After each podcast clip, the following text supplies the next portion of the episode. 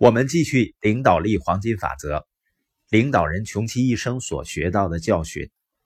我们来看一下第三个教训：人们很少会因为你的理由而做事情。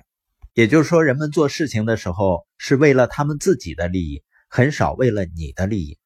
可是，当我们要让别人做事情，几乎都是为我们自己的利益的。所以，你发现问题在哪儿呢？人们极少为你的理由。或者是为我的理由做事情，但是当我要让他们做事情的时候，那是为了我。所以你要明白啊，你认为的人们为了什么做事情，和他们真正为了什么而做，这两者之间有很大的距离。经常会有书友说啊，他去年的时候听着我们某个播音呢，好像当时没有太大的感觉，但是现在呢，回过头再听的时候，觉得触动非常大。他发现呢，那个播音和以前好像不一样了，更有吸引力了。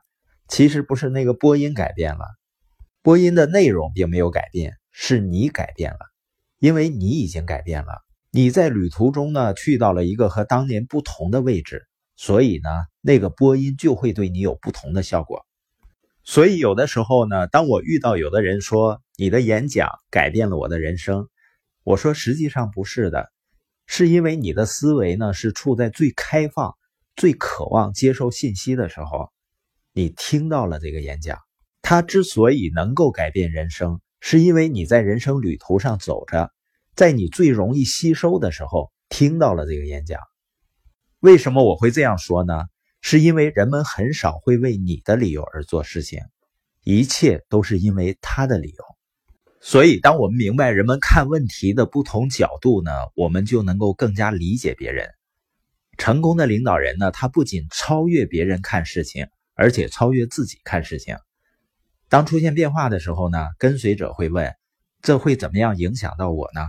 而领导人会问：“呢，这如何影响到所有的人呢？”超越自己是需要成熟的，是吧？你像三五岁的小孩子呢，他们考虑事情都完全从自己的角度出发。当然呢，他们只是小孩子。如果你到了三五十岁的时候，仍然没能明白这一点，就很悲哀了。所以每个人呢，必须超越自己的生活。别人不会为了你的理由去做事情的。那这里面呢，有关于人的几个要点。第一呢，人们先考虑自己，再考虑别人。第二呢。人们更多的是依照情绪行事，而不是逻辑。第三呢，人们更加重视自己的看法，而不是别人的。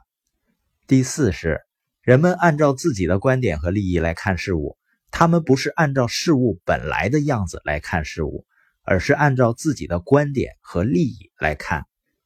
所以，为什么每个人看到的世界是不一样的呢？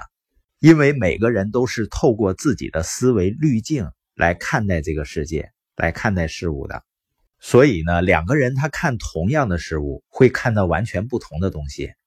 第五呢，人们只有觉得自己被理解的时候，才会考虑改变看事物的角度。戴尔·卡耐基就说啊，和人们打交道的时候呢，请记住，你不是和逻辑动物打交道，而是和情感动物打交道。他们纠缠于偏见中，被骄傲和虚荣驱使的行动。有一个八十多岁的老人呢，在一个问答环节中，他被问到：如果他也可以回到过去重新活一遍，他会有什么不同的做法呢？他是这样回答的：他说，如果我重新回到过去，再做一次父母，我会从孩子的角度来看事情。那我们在带领别人时，是不是同样的？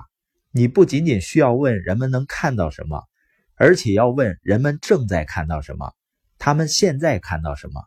因为他们不会因为你的理由做事情的，他们会为了自己而做。所以，作为领导人呢，你必须研究你所带领的人，从他们的角度来看事情。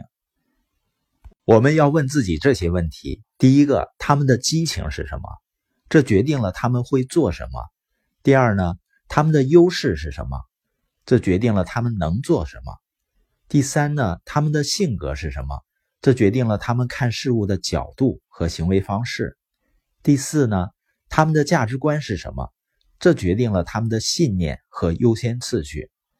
第五，他们的定位是什么？这决定了他们的思维方式。第六，我们的关系是什么？这决定了他们是否愿意改变。